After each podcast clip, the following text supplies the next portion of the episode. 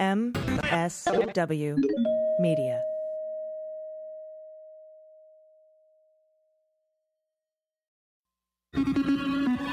News with swearing. Daily beans, daily beans. Daily beans, daily beans. Hello and welcome to the Daily Beans for Friday, March 19th, 2021. Today, the sheriff that made excuses for the gunman in Atlanta is former Blackwater and sold anti Asian racist shirts online. A Capitol Police officer, widow, pushes for a line of duty declaration for her late husband's suicide. Republicans are stalling the Insurrection Commission by insisting it include investigations into Black Lives Matter protests. Twelve Republicans vote against awarding the Congressional Gold Medal to Capitol Police officers during the insurrection. A Texas man has been arrested outside Vice President Kamala Harris's residence with an AR 15. Eric Trump cut the line ahead of frontline workers to get the vaccine before he was eligible. Rusal has suspended funding for Mitch McConnell's aluminum plant in Kentucky. Law enforcement executed a search warrant at the home of a Florida man that ran a straw candidate to defeat the Democrat.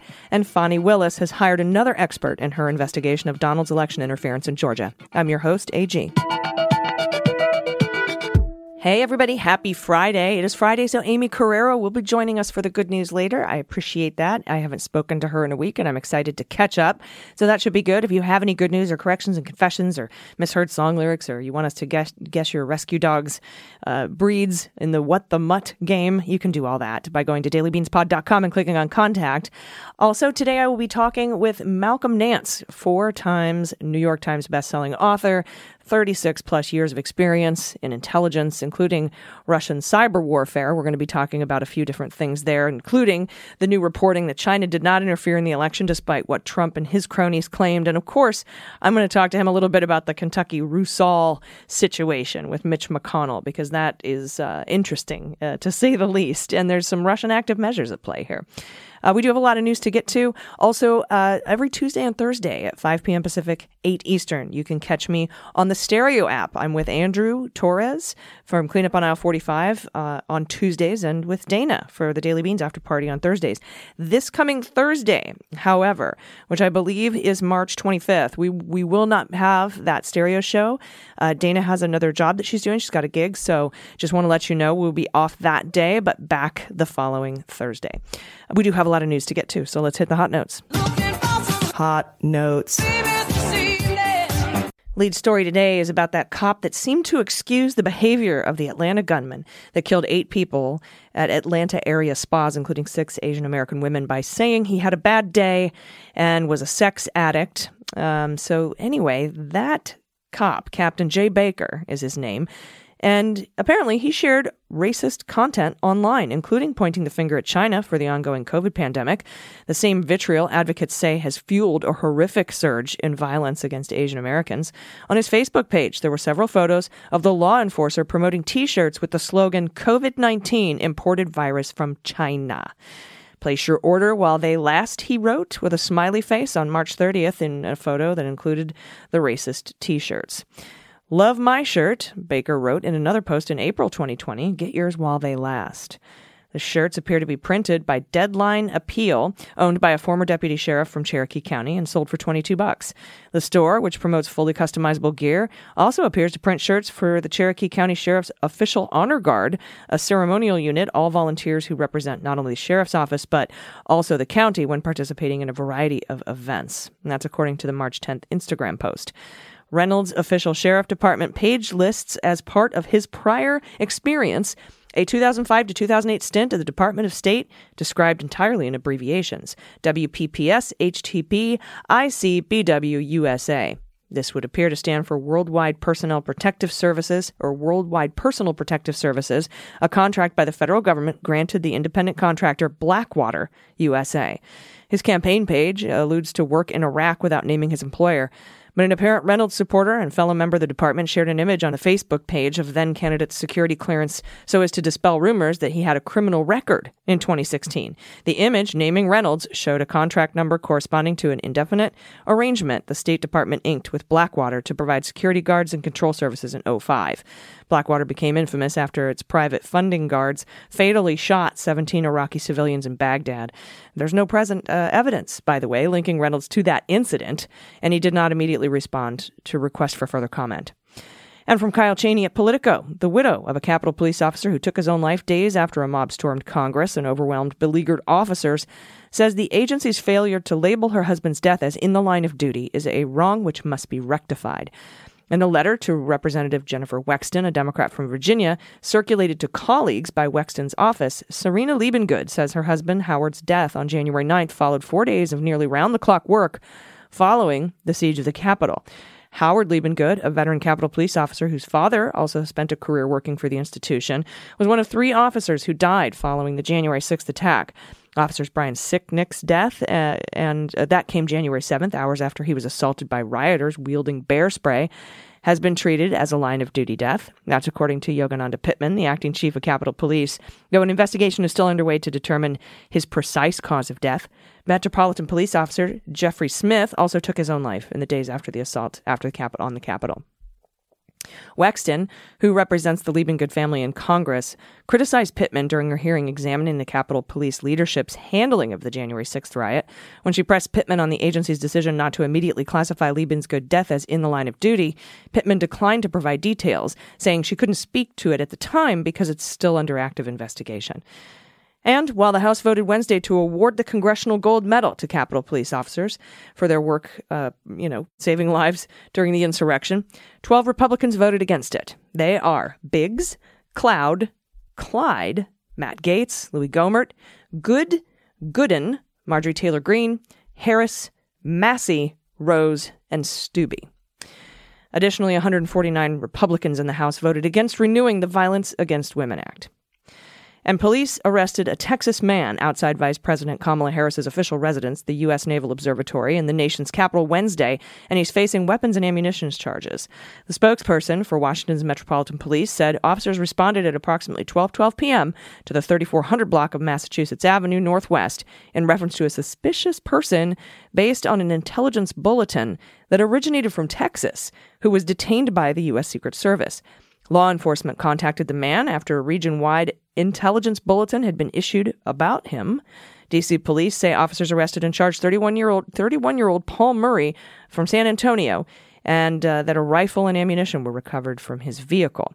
Police report obtained by CNN shows officers allege Murray was in possession of an AR-15 semi-automatic rifle, 113 rounds of unregistered ammunition, and five 30-round magazines. According to police, he's been charged with several counts carrying a dangerous weapon, carrying a rifle or shotgun outside of a business, possession of an unregistered ammunition, and possession of a large capacity ammunition feeding device. Those are the magazines.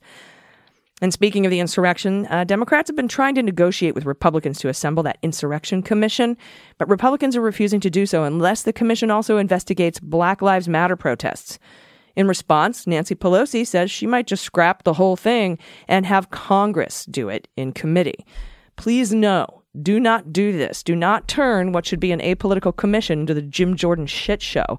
Can we please just have Merrick Garland appoint a special counsel who can assemble a team of investigators to review the insurrection? I, I am not against congressional committees running their investigations. They, those should happen in parallel. But good God, we cannot do that in lieu of this important insurrection commission. I hope, I hope the Department of Justice appoints a special counsel. Also, today, a top executive of a West Side hospital in Chicago bragged about vaccinating Eric Trump the same day the hospital vaccinated workers at Trump Tower downtown, where the executive owns a condo. That's the hospital guy owns a condo. In a photo obtained by Block Club Chicago, Dr. Anosh Ahmed, chief operating officer of Loretto Hospital, po- uh, posed with uh, Eric Trump, smiling, son of former President Donald Trump. In a text message, Ahmed bragged about vaccinating Trump that day. Vaccinated Eric Trump, he said after sharing the photo. He also shared a message praising Trump, calling him a cool guy. Ahmed shared the photo with people on March 10th, the same day Loretto Hospital held that vaccination event at Trump Tower, where Ahmed owns a unit. Metadata from the photo confirms it was taken the afternoon of March 10th at or near Trump Tower.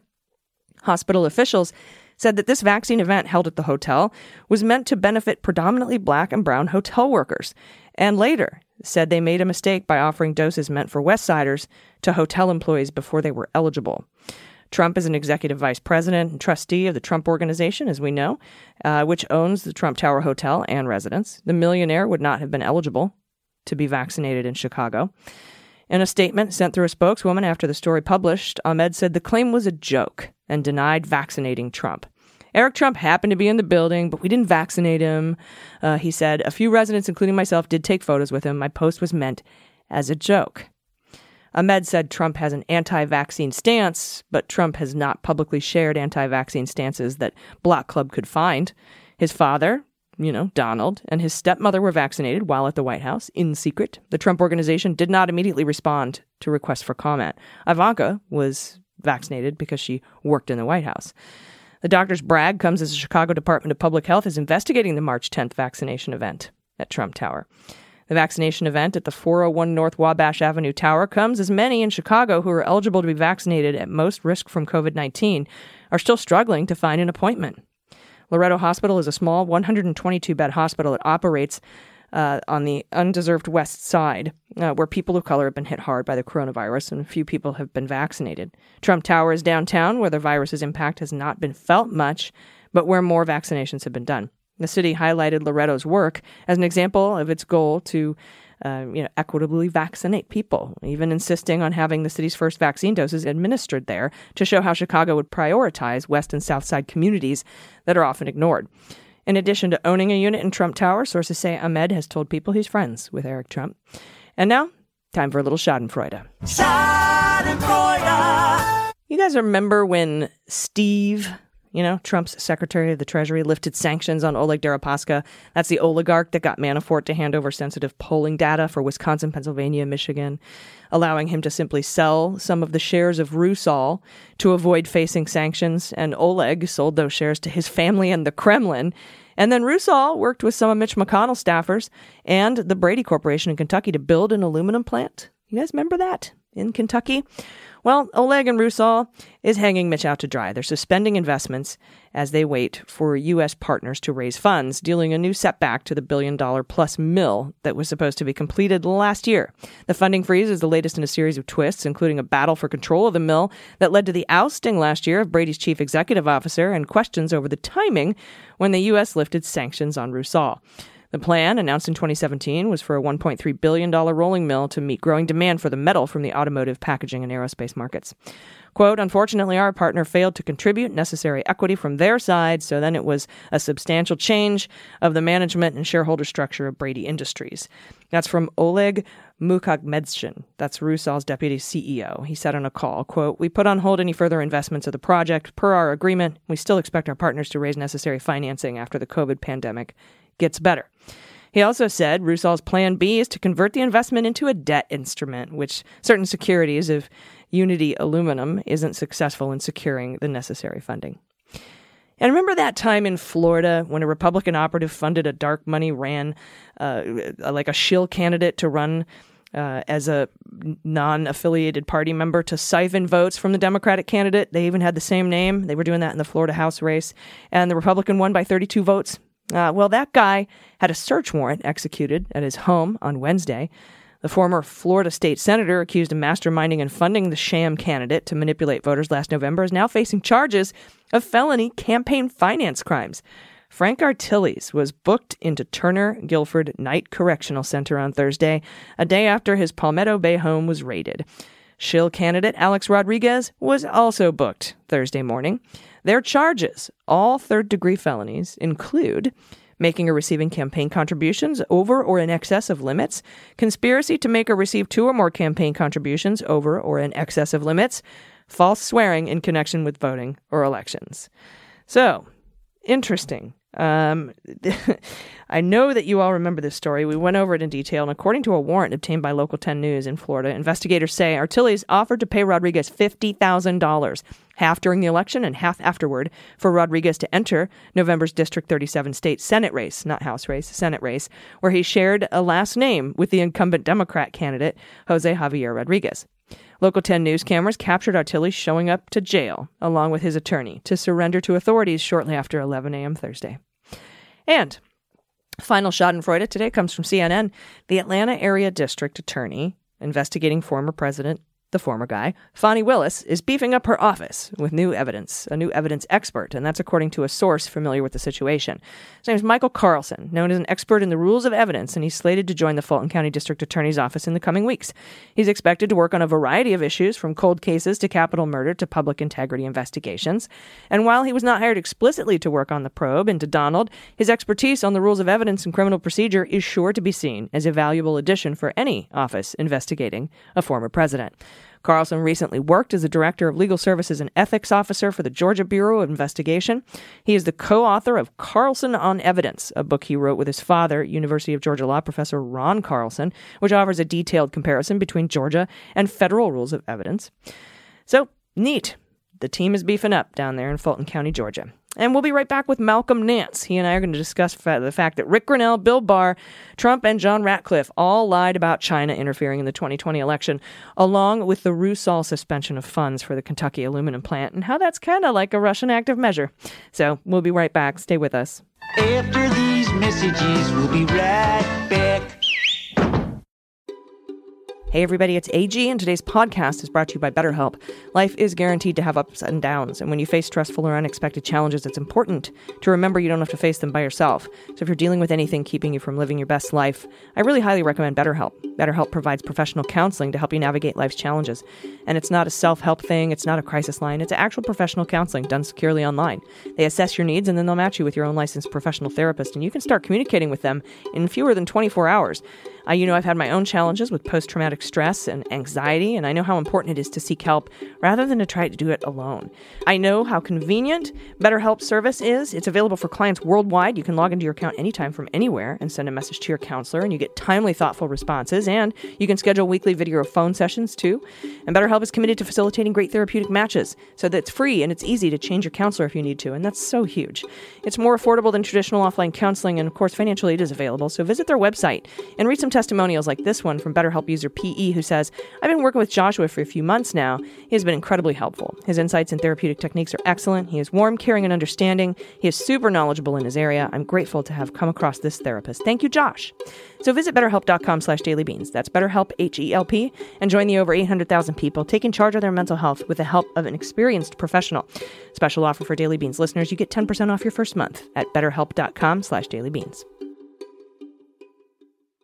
Hey, everybody, welcome back. We are fortunate to be speaking today with a 36 plus years of intelligence expertise, four time New York best-selling, New York Times best-selling author, and expert in Russian cyber warfare, Malcolm Nance. Malcolm, welcome. Oh, great to be here. You guys going to change your name or what? What? What? The well, we are now the Daily Beans podcast, so we are we are happy to have you on the Daily Beans. Yay! Yeah. And you know what?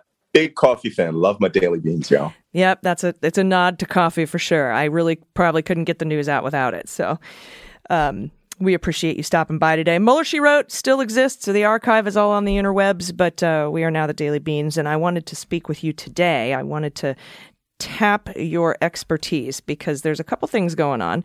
First of all, uh, well, there's more than a couple, but you know, we have a declassified intelligence assessment now from the n- new director of national intelligence, not Rick Grenell, that says China did not try to interfere in the 2020 election, despite a barrage of statements from the Trump administration last year, including Rick Grenell, Bill Barr. When asked point blank who the biggest threat is by Wolf Blitzer, he said China, and he's like, "Really, not Russia?" And he's like, "China."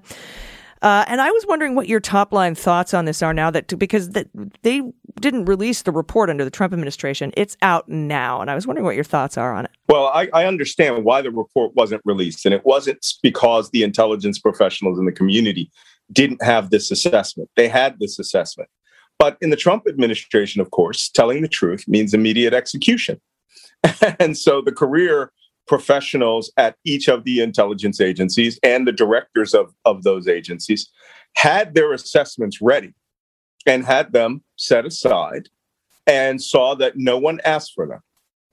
And what happened is you have uh, political appointees like, uh, you know, Richard Grenell. He didn't care what the U.S. intelligence community assessments were.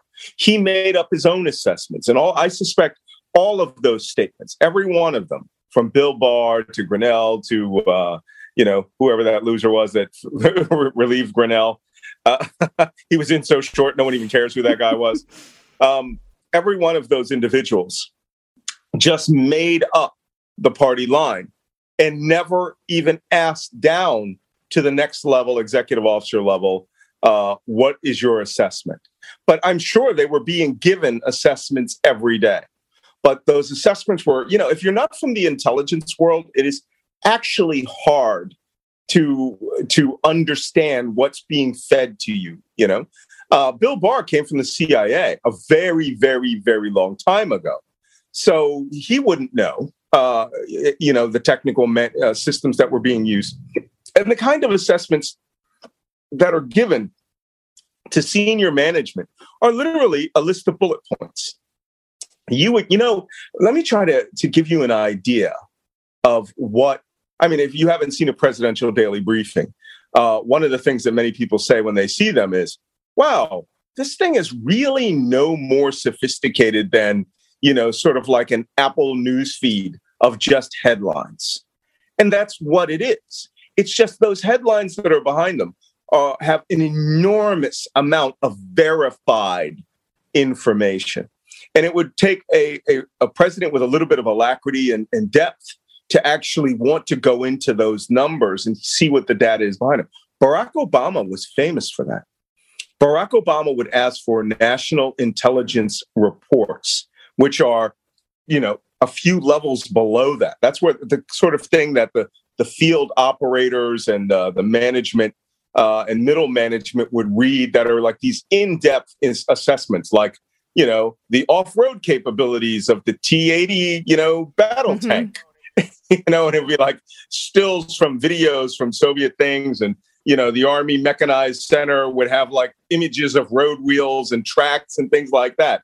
That's the sort of stuff Obama was reading. Yeah. Which means he would find some aspect of intelligence that was briefed on the high line. And he wanted to go, he would say, okay, what's the next level component of that? And the briefer would go, oh, well, Mr. President, it's funny you should know that. We we assessed blah, blah, blah, and it's this many numbers and it's that many figures and it's this. And then he'd say, How did you get that? Now you're talking about sources. Yeah, sources and right? analysts. Yeah. Well, you know, then he would say something generic like, we use signals in human intelligence. And he'd say, yeah, yeah, yeah. But what? Because Obama learned that some satellites are better than other satellites. Some methods of collection are far better than other methods of collection. Human intelligence has a higher, or I should put it this way, has a lower confidence threshold depending on the source of the intelligence than signals intelligence. Because as I like to say, right, if somebody comes up and says, Putin's got a girlfriend and she's blonde and she's uh, dumpy and not that hot, right?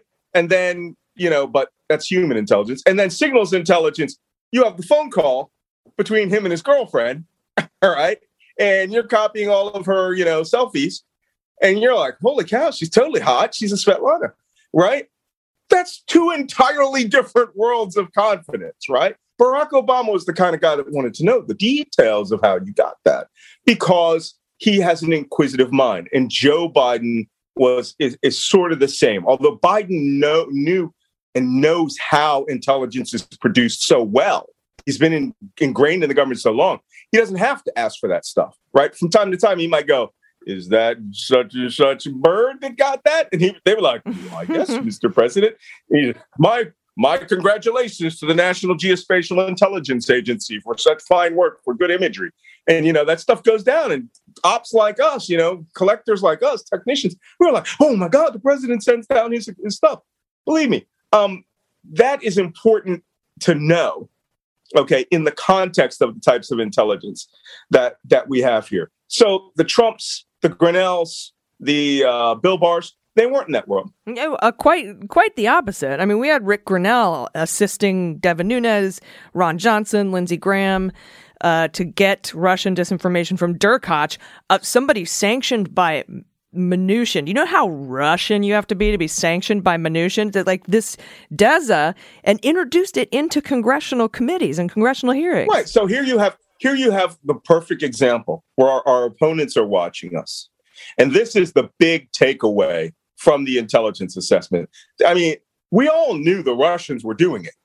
And I had I've been on air many times where I said the Chinese have a, an interesting collection philosophy when it comes to intelligence. They're sort of like NSA. NSA's philosophy, uh, which I upset their apple cart several times, is ABC: always be collecting, which means you don't intervene, you don't lose sources, um, you you just you just roll tape, right? just keep the stuff coming right? And they don't like it when you interrupt that. Like I blew up one of their sources on a combat operation where I pointed to the thing and said to an admiral, "We really need to blow that up." And they were like, "You disturbed our collection." It's just like I needed to kill those people. We needed to make sure those people were neutralized so you, NATO combat operations could take place successfully. You know, and stop a genocide. The Chinese are like that, right? They don't want to upset their collection card. They use what they use strategically. Always be collecting, use the information downstream where we can eat the American economic lunch. Don't lose any sources, right? Uh, don't be bold. And in some instances, they were bold in the Trump administration. The woman who took the who got the room at Mar-a-Lago, Yeah. right? Who, a Chinese technical collection may have gone in. They were like, "This guy's too much gold. We really need to see if we can get into his cell phone." So the, the the bottom line of that report being that it was Russia that did it and the Chinese were in always be collecting mode is no surprise to the entire U.S. intelligence community. The surprise was the level they so exploited the Trump administration, Vladimir Putin, that Putin, an old KGB human intelligence officer himself, decided to run a personal operation not one that he designated down to Prigozhin or to the SS, GRU and the SVR. No, he decided he was going to run intel himself, Kim Jong Un style, against Donald Trump and inject data into the campaign through um, through uh, Andre Dur- uh, Derkach. Because he knew Derkach's like, these people are stupid, man. They're coming here, and Giuliani calls me, wakes me up in the middle of the night, right? On my boat when I'm in the disco. And he's just like, let's just give him something. The man wants something, let's give him something. So Russia crafted an entire disinformation operation, which is what DEZA is short for, uh, and fed that information directly from Putin to Derkach to Giuliani. Yep.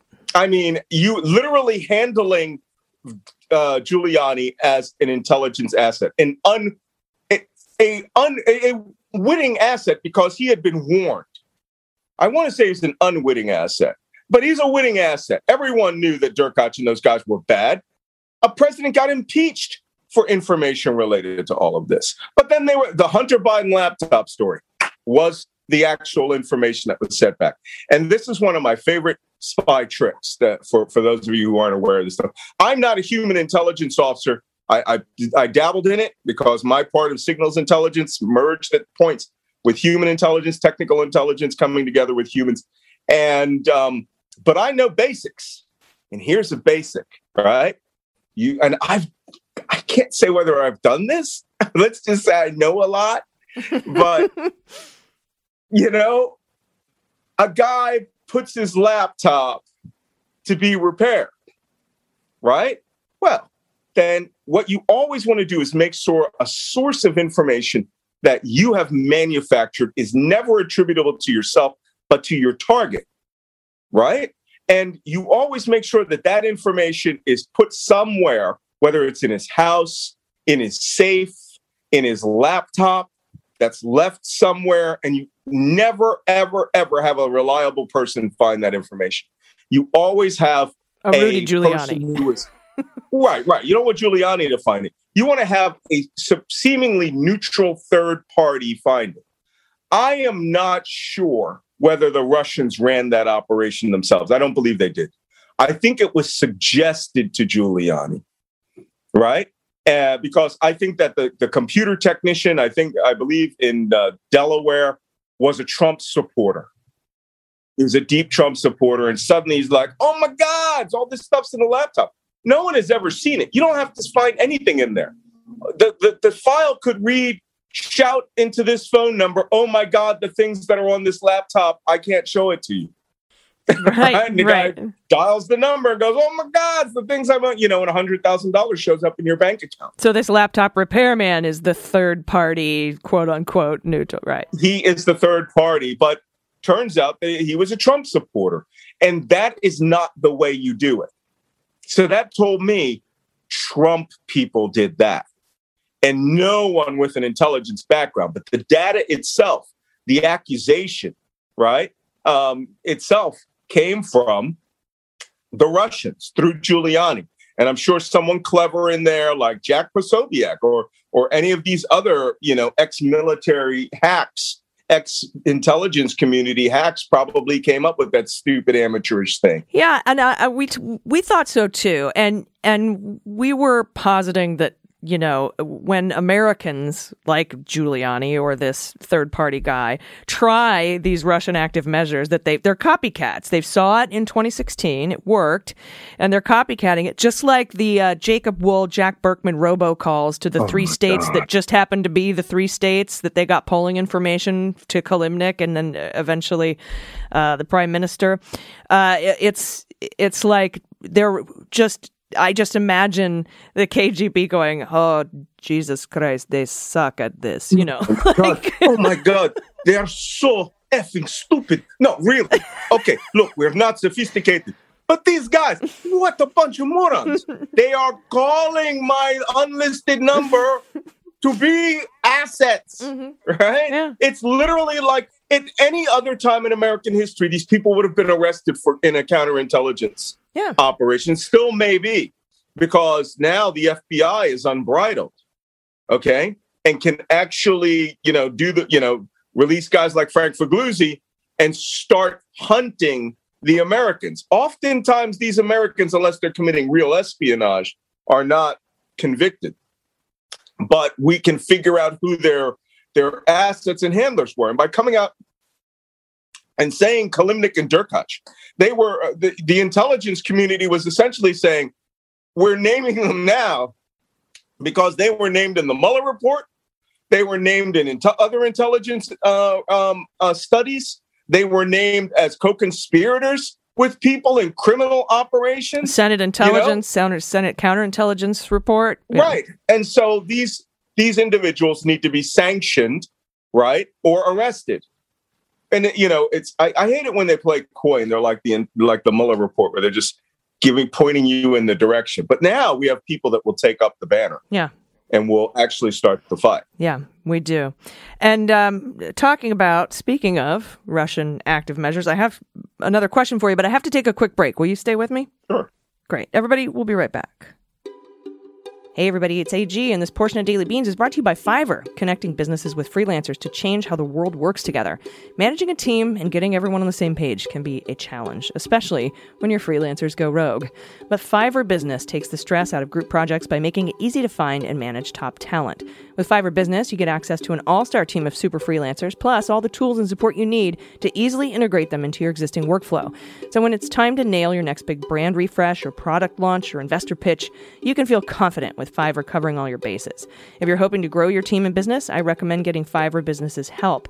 In my experience managing and growing businesses, it can get complicated fast. So for my next podcast project, I'm going to use Fiverr. Fiverr Business simplifies working with multiple freelancers and matches you with the best talent for every project. So stop wasting time searching for talent. Just leave it to Fiverr Business. No more endless guessing, no more endless interviews. Plus, save and share your favorite freelancer for the future.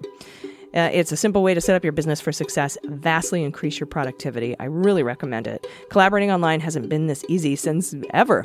And right now, you can sign up for Fiverr Business absolutely free for a full year. Get one free year of service and save 10% on your purchase of Fiverr Business with promo code DailyBeans. Just go to fiverr.com slash business and don't forget promo code DailyBeans. Hey, everybody, welcome back. We're talking to Malcolm Nance. And uh, before uh, we took a quick break there, we were discussing some Russian active measures. Uh, particularly, we started with the, the false narrative that China was the worst offender of interfering in our elections in 2020, as, uh, you know, this told if you believed Rick Grenell and Bill Barr and all those folks. But what I wanted to ask you about here is this news now, and I spoke about it earlier in the show.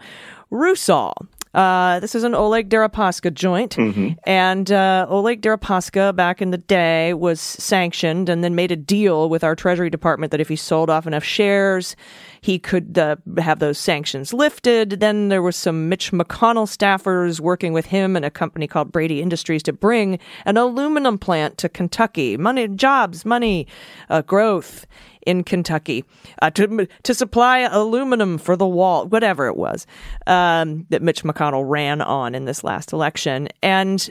Then today we've learned that Rusal has suspended that funding, uh, about $200 million worth to help assist in building this plant. And this feels like an old trick to me uh, because in I remember reading Russian Roulette, David Corn's book, right?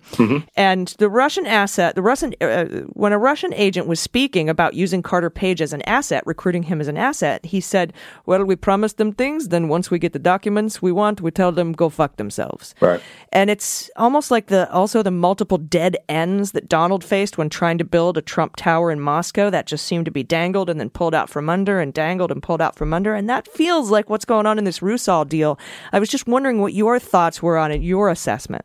Well, what you're seeing here, certainly with Deripaska, who, by the way, um, the, the the crazy uh, the, the crazy Louise Mensch world uh, years ago said that uh, uh, you know the super secret spies who who preceded QAnon on the left were actually saying that all of us liberal blue checks who were out there were working for Oleg Deripaska. So uh, you know, apparently, I'm not a George Soros guy. I was a, uh, a Deripaska mole being infiltrated into the government because how could I know about the Trump Russia hack before Mhm, the mhm. election? I've been accused. Uh, because I've been I'm good accused. this. I'm good at this. Are you a D? I'm a D girl I'm too? a D girl, So, and I love remembering these things from way back when because these characters, Deripaska was a malicious Oh, yeah. character. He was showing up all throughout the Mueller report. And I understand what was happening here. You don't have to do old school human, int- you know, full scale human intelligence operations to blackmail Mitch McConnell. This is the difference between the old Soviet system and the modern Russian oligarchy system.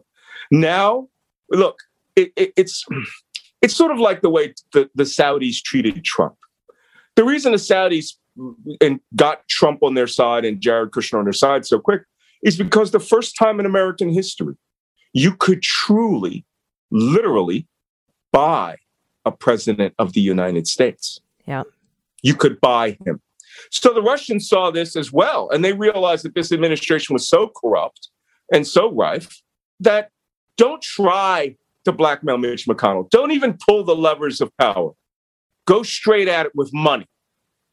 And so Deripaska is like, okay, we need to put a nose ring on Mitch McConnell with regards to sanctions in Russia and the Trump administration, because McConnell is needed for Trump to maintain his base of power.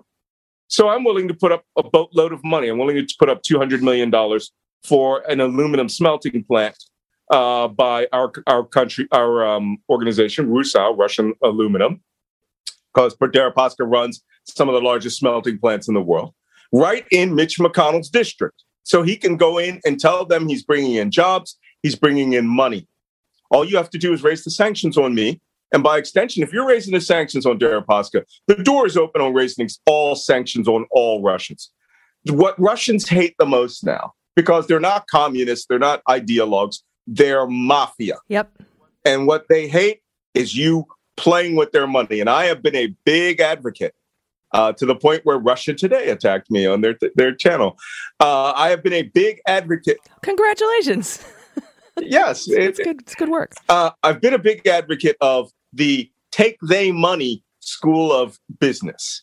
I don't mean just regular sanctions. I mean pushing the Global Magnitsky Act, which is um, which is uh, Bill Browder uh, Bill Browder's uh, political campaign to sanction and seize all illegally or illicitly purchased assets in the West from dirty Russian money.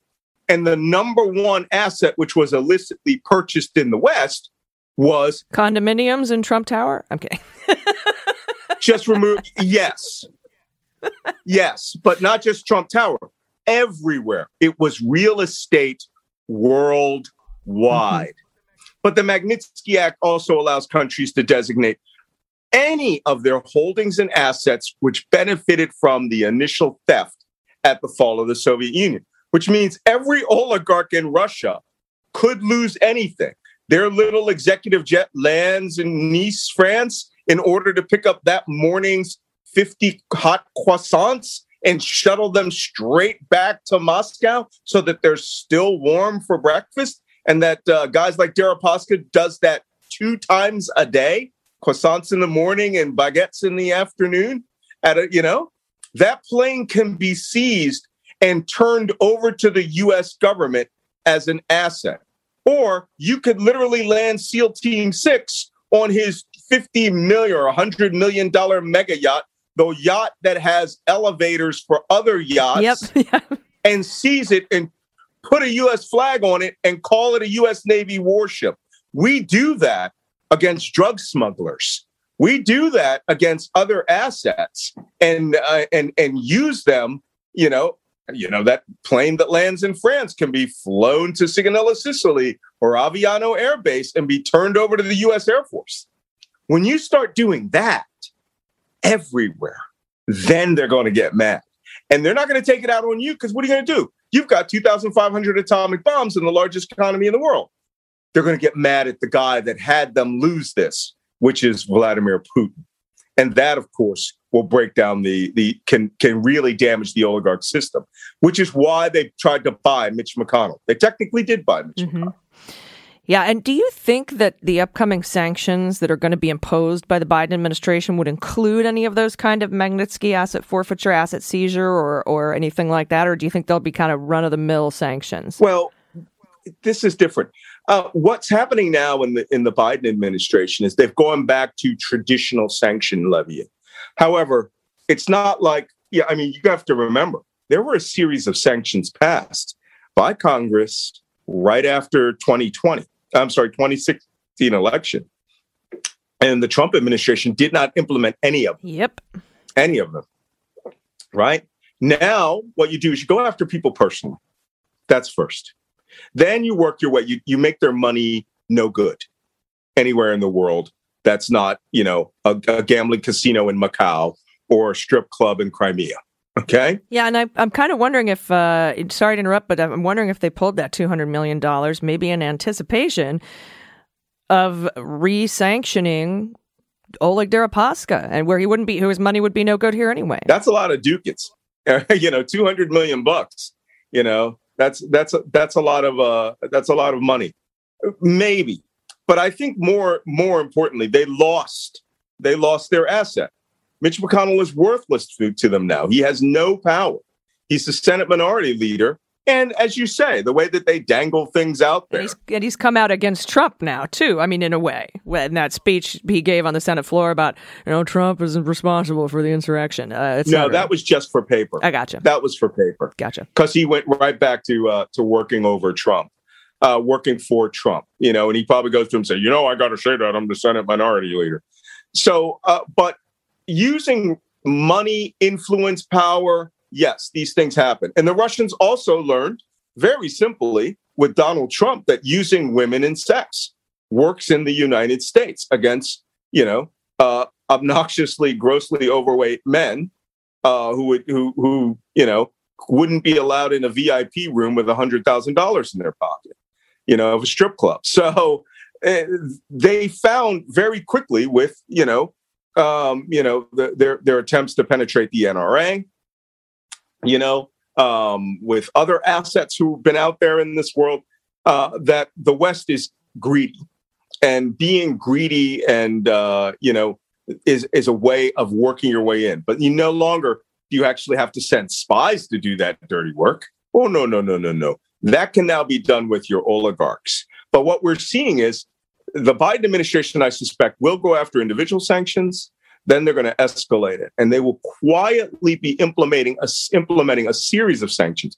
You do it incrementally so that you can go to another country that might be reticent and bring them on board and say, oh, you know, we're not taking their executive jets. Those croissants will still be purchased in Nice every morning and flown back out to Moscow. And they were like, okay, well, you know, that's a big source of our croissant sales in Marseille. So, you know, and then over time, when Russia keeps misbehaving, they wake up one morning and they effectively have the Global Magnitsky Act signed in another name through a series of sanctions. But you have to understand another thing. And this is why uh, the Trump administration was, was so keen to work with Russia. Uh, there are people in the world, and there is a level of money in the world that operates. I call it the globogarchy, right?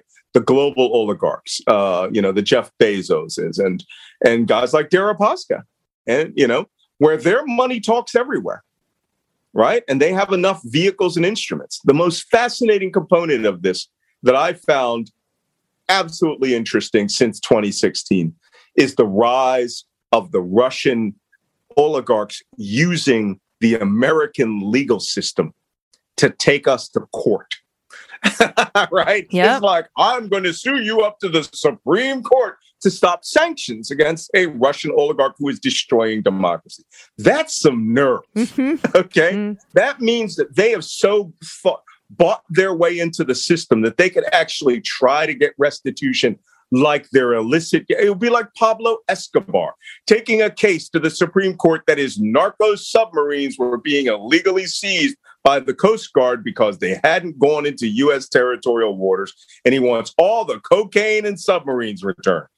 I mean, it, the Russians are doing that at the oligarch level. And, and believe me, it's going to get much more interesting.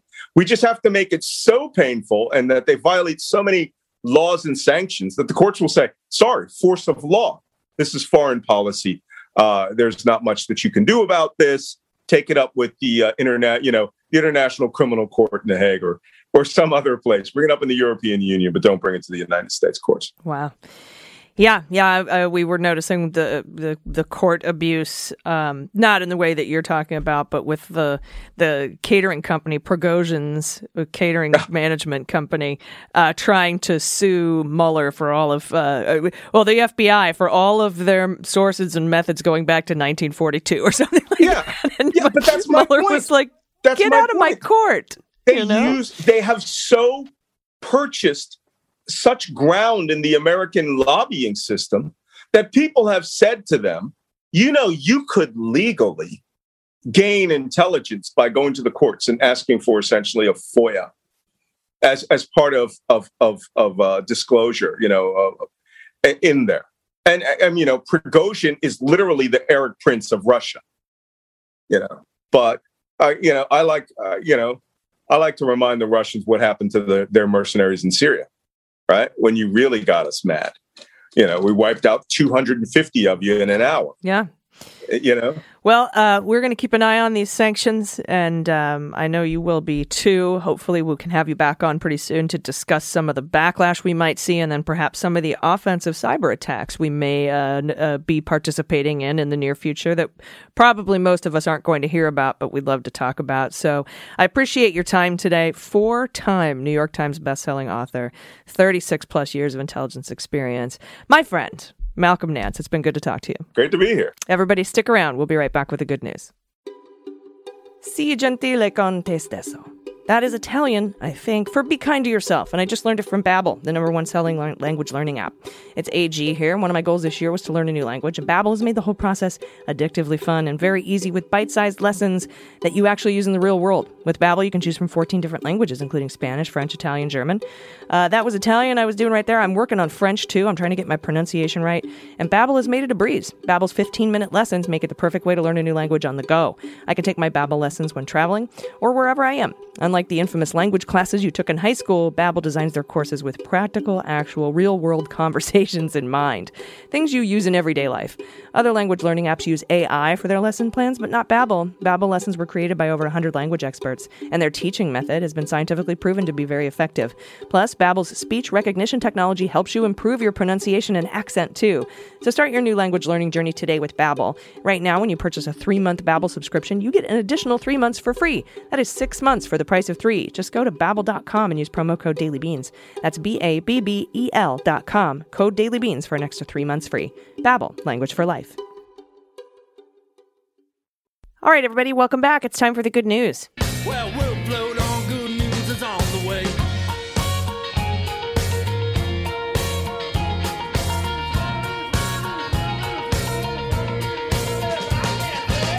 And it's Friday. That means Aimee Carrero is here. Aimee, hey, how's it going? Hi, I'm doing good. I'm healthy. I'm, you know, alive. You're working, working booking jobs. Oh man, yeah. Well, yes, I'm so excited. I have a few things that a few irons in the fire, so I'm hoping that I hope that I I will be really um employed soon. But for now, we're doing this cool thing. cool. Well, I'm glad you're here. We've got a couple of follow ups for some Aimee's court cases and uh, some good news and confessions and corrections and all that all that stuff. I, I wanted to do a quick correction on myself. Uh, nobody wrote this in. I just it just occurred to me. we reported a few days ago that uh, somebody tweeted that there would be um, we would re- we would get 100 million vaccines in 10 days, which I thought meant there would be 10 million vaccines per day for the next 10 days. What they meant was we would reach the 100 million mark uh, within 10 days. Uh, we did it in like four, but you know, he, he promised 100 million shots in arms in his first 100 days, and he did it on day 50, 57 or 58. so, so cool. Yep. So I just wanted to do that quick correction. If you have any corrections or court cases you want settled by Aimee and Aimee's court, or misheard song lyrics, or our new game What the Mutt, where we guess your rescue pups breeds, you can send all that in, including your good news and pod pet tax photos, to us at dailybeanspod.com and click on contact. So I'm going to kick us off today. We have a submission here, double double good news from Melissa. Pronouns she and her. She says, double good news. First good news. My elderly grandparents, they're turning 91 and 96 this year, Lord willing, have had both of their COVID doses. My sister, yeah, who is a NICU nurse, has had at least one dose, and my mom has her first COVID dose scheduled for Friday, as she is a primary visitor for my grandparents. My second piece of good news is that in uh, the Canadian province that I live in is increasing the disability pension that I'm on by 175 bucks. While I still think it's not enough, it will mean things will be a little easier. Don't have any pets, but I'm sharing a photo of me and my dad at an NHL game in Vancouver from 4 years ago. Love the hockey. Love the hockey, Melissa. Oh, the Canucks. Yes. We love to see it. I was actually in Vancouver when um, there was like a riot, but here's the fun thing about Canadian riots. Um, they were really cute and then they cleaned up after themselves the day after, which was super cute and super Canadian. So I love it. Mm, More like a gathering. It's so wonderful. Yes, it's more like a, a, an- a gathering where some people yelled and then they cleaned up after all their garbage the next day. Um, this is the best. I love it. Okay, next up we have Lulu, pronouns she, her. Hello, Beans Queens. Thank you so much for bringing me a daily dose of sanity and laughs to the news. Uh, listening in the UK, the beans land in perfect timing for my afternoon walk. Oh, cool. With lots of laugh out loud moments in the local parks. I love it. Good news. Today I had my first dose of the vaccine. Yay!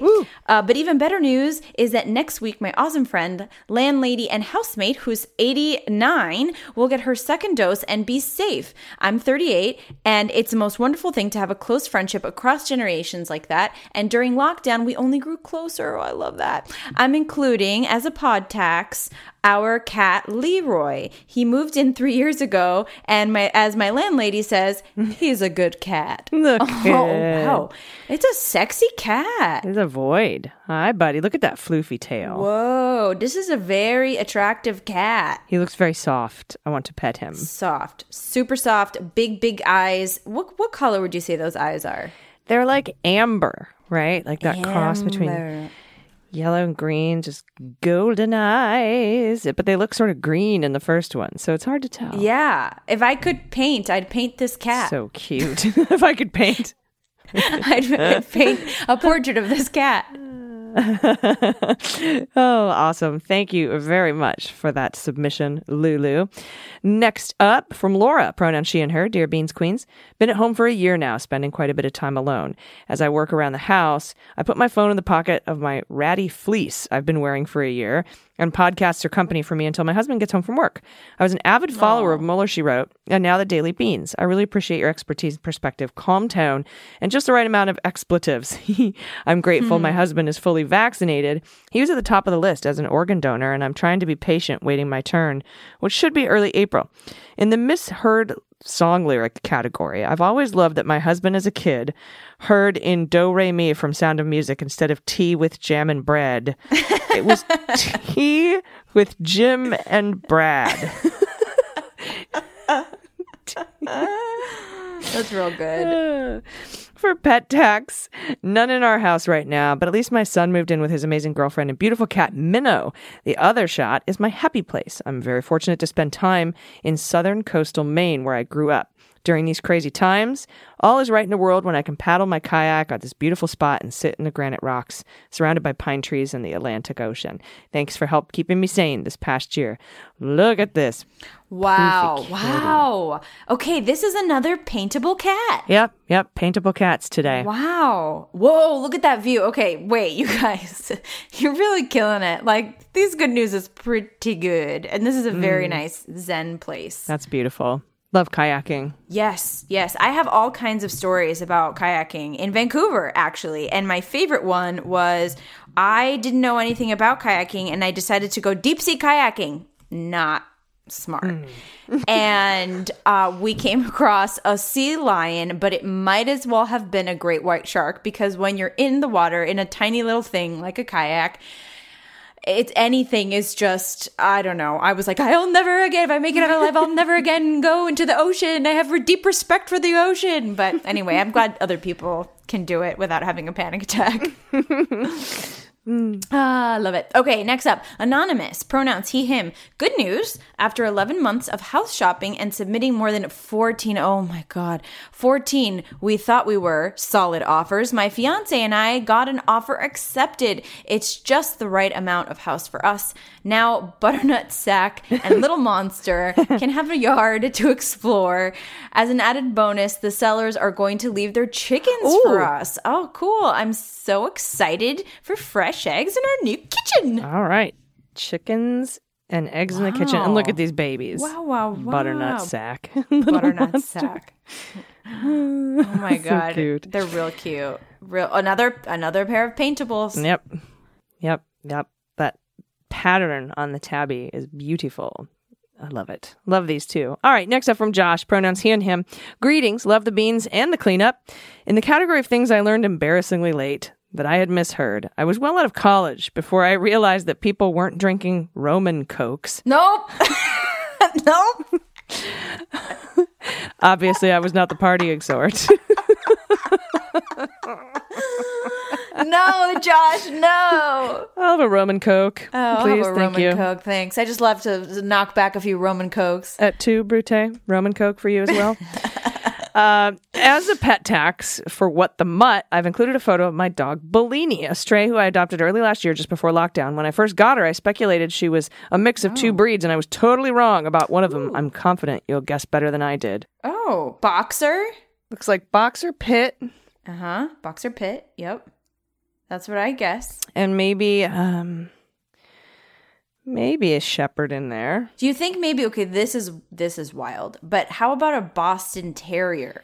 Yeah, it looks just a little too tall. You're to right, it- yeah. Boston in there. Hmm. Well, But what see. a pretty, pretty dog. Beautiful brindle coat. the Roman coat, the Roman cokes are just that's really gonna that's the gonna that's gonna get me through the day. I have to say that's a real good one. All right, so the answer I, she originally guessed pit greyhound, but Oh. DNA test Pit Bull Terrier, No. Staffordshire Terrier, and Boxer. You got Okay. two out of three. We got. Oh yeah, yeah, yeah, we got the boxer. Okay, and then you got the pit bull. Okay, okay. Well, I don't even know what a Staffordshire Terrier is. Staffordshire Terrier is pretty much some. They they get around because get every around. dog's got some Staffordshire Terrier, in them, so they're very popular dogs. I love it. I love it. Give good Um, That's really D. that's Love, love, love. Okay. That's great. Cool. Next up, we got Devin, pronouns he, him. Hello, Beans Queens. I found your show through opening arguments shortly after the insurrection, and I can't stop listening. Keep it up. My submission today is two pieces of good news. First, tomorrow I have an appointment to get the Pfizer vaccine. Whoop, whoop, whoop. I work uh, two full time jobs, in one in retail and the other one delivery. Deri- wow, delivering food. So I'm very relieved I can get the vaccine. My second piece of good news needs some context. I turned 30 in February, and I've been trying to get a college degree, but uh, I've only been able to afford to do one class at a time due to still owing on a student loan from a decade ago. Um, I've almost paid off those loans now. I've had straight A's since I came back to higher education. So exciting. The astonishingly good news is a friend came to me the other day and told me she wants to pay for me to quit my job and go to school full time. Oh my gosh. What? Nice. What? She said my potential is wasted in these dead end jobs and she believes I can build a better tomorrow. Oh my gosh. I was skeptical at first and I didn't really believe it until she wired a sum of money that made it possible. Wow. All she said is, as far as she's concerned, she won't rest until I have a degree. I went from cynical to astonished to queasy to crying in the course of a few minutes. Wow, I'm about to do that too. I'm so excited to go back to school and get a degree in nuclear engineering. No big deal. And thanks to her, that's a reality.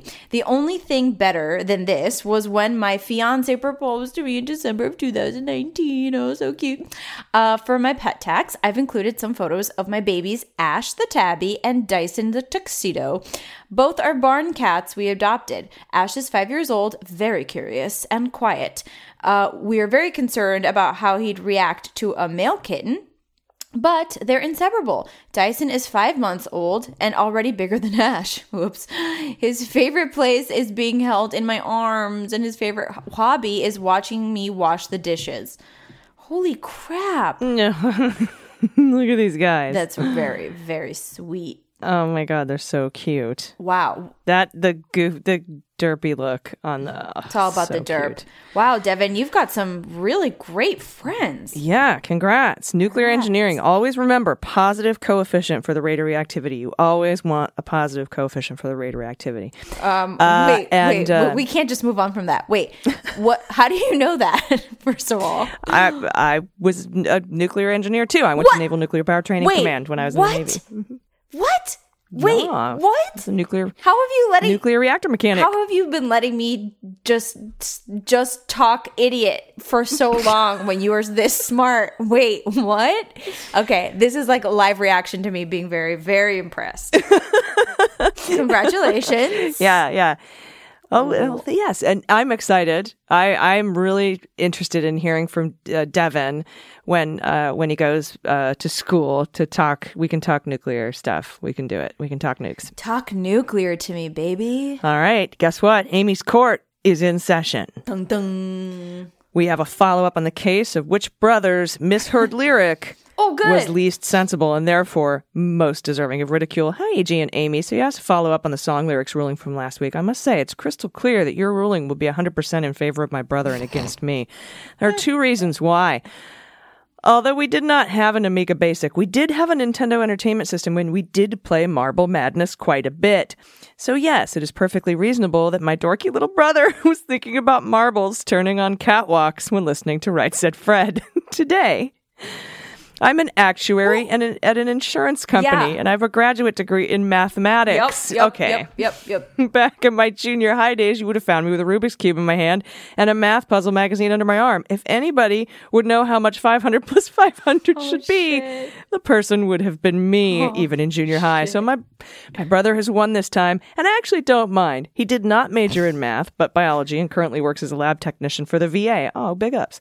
Which I know is near and dear to your heart, AG. I will respect respect your ruling, although junior high me would hate it. I still don't mind because with the work he does every day, he's a hero of mine. And yet, I will still reserve the right to call my dorky brother a butt. I call my sister butthole, so I'm, I'm with you. Boho. Shout out. Shout out to you, awesome beans ladies, and to the Tasmanian cheese hounds everywhere. Dave, thanks for admitting. Dave, Dave, Yeah. Dave. Wait, you are smart. You are an actuary. I have a cousin who's an actuary, and I, and I and he's still taking tests. Like it's like you have to take a million tests. So yeah, I think we're gonna have to rule. We're gonna have to re- redo this and and rule in favor of your brother and the marble turning on the catwalk.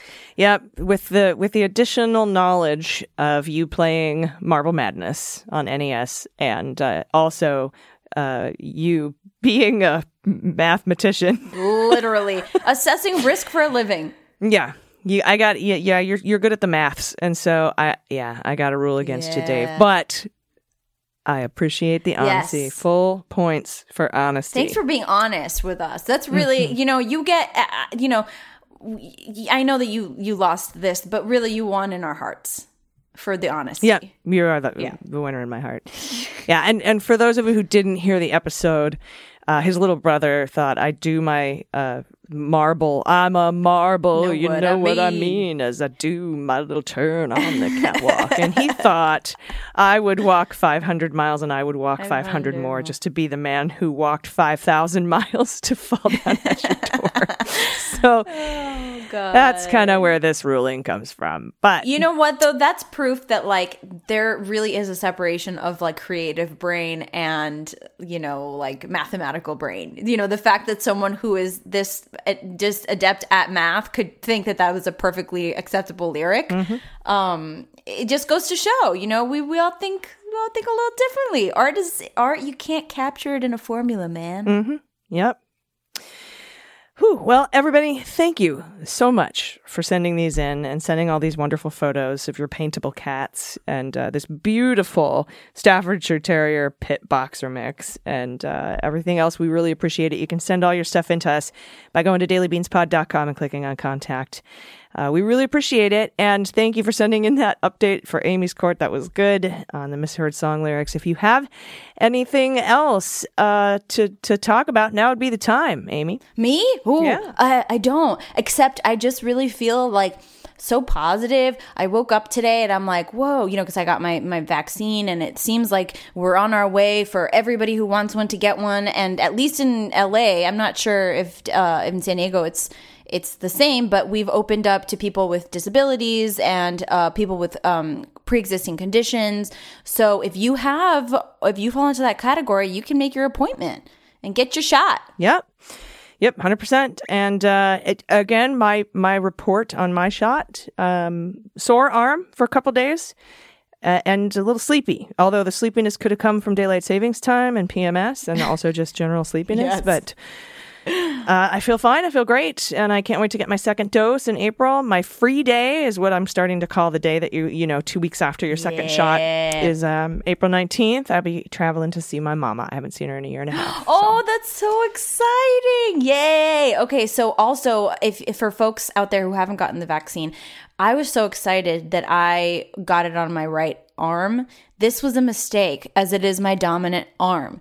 Make sure that you get it in your non-dominant arm because if you do get injection site pain, it could be a, a pain in the ass literally, even though it's in the arm. Although I got it in my non-dominant arm, but I sleep on my left side. Oh, okay. So I was really having a hard time sleeping that first night. Okay. And I did uh, lift weights with my uh, arm with the shot in it. So you can still do stuff, but it, Oh. it, it can hurt. It can smart a little bit. But Yeah, maybe maybe maybe do it on the arm you don't sleep on if you sleep on your side. it was a butt shot, right? Top of the butt muscle. top of butt, and it would probably just hurt less. Yeah, because that, that butt muscle's pretty big. Just nice fleshy Or my butt. fleshy area. my butt is just pretty big. Same. I don't know if the muscle's big, but all right. Well, thank you so much. Everybody have a wonderful weekend. Don't forget to check us out on the Stereo app. I'll be there Tuesdays with Andrew at 5 p.m. Pacific, 8 Eastern, and Thursdays with Dana at 5 p.m. Pacific, 8 Eastern, except for next week. Dana is off, so we will not be doing that um, particular Stereo show, but uh, most of the rest of the Thursdays you'll find us there. Anyway, that's it. Everybody, until uh, we speak again, please take care of yourselves, take care of each other, take care of your mental health, and take care of the planet. I've been AG, And I've been Aimee Carrero. and them's the beans. The Daily Beans is directed, written, and hosted by executive producer Allison Gill and engineered and edited by Mackenzie Mazzell and Starburns Audio. Staff writers include Dana Goldberg, Aimee Carrero, and Allison Gill. Our copy is written by Jesse Egan, and our marketing manager, executive assistant, and social media director is Kanai. Fact checking and research by Allison Gill, Dana Goldberg, and Aimee Carrero. Our music is written and performed by They Might Be Giants. Our web design and branding are by Joel Reeder and Moxie Design Studios, and our website is dailybeanspod.com.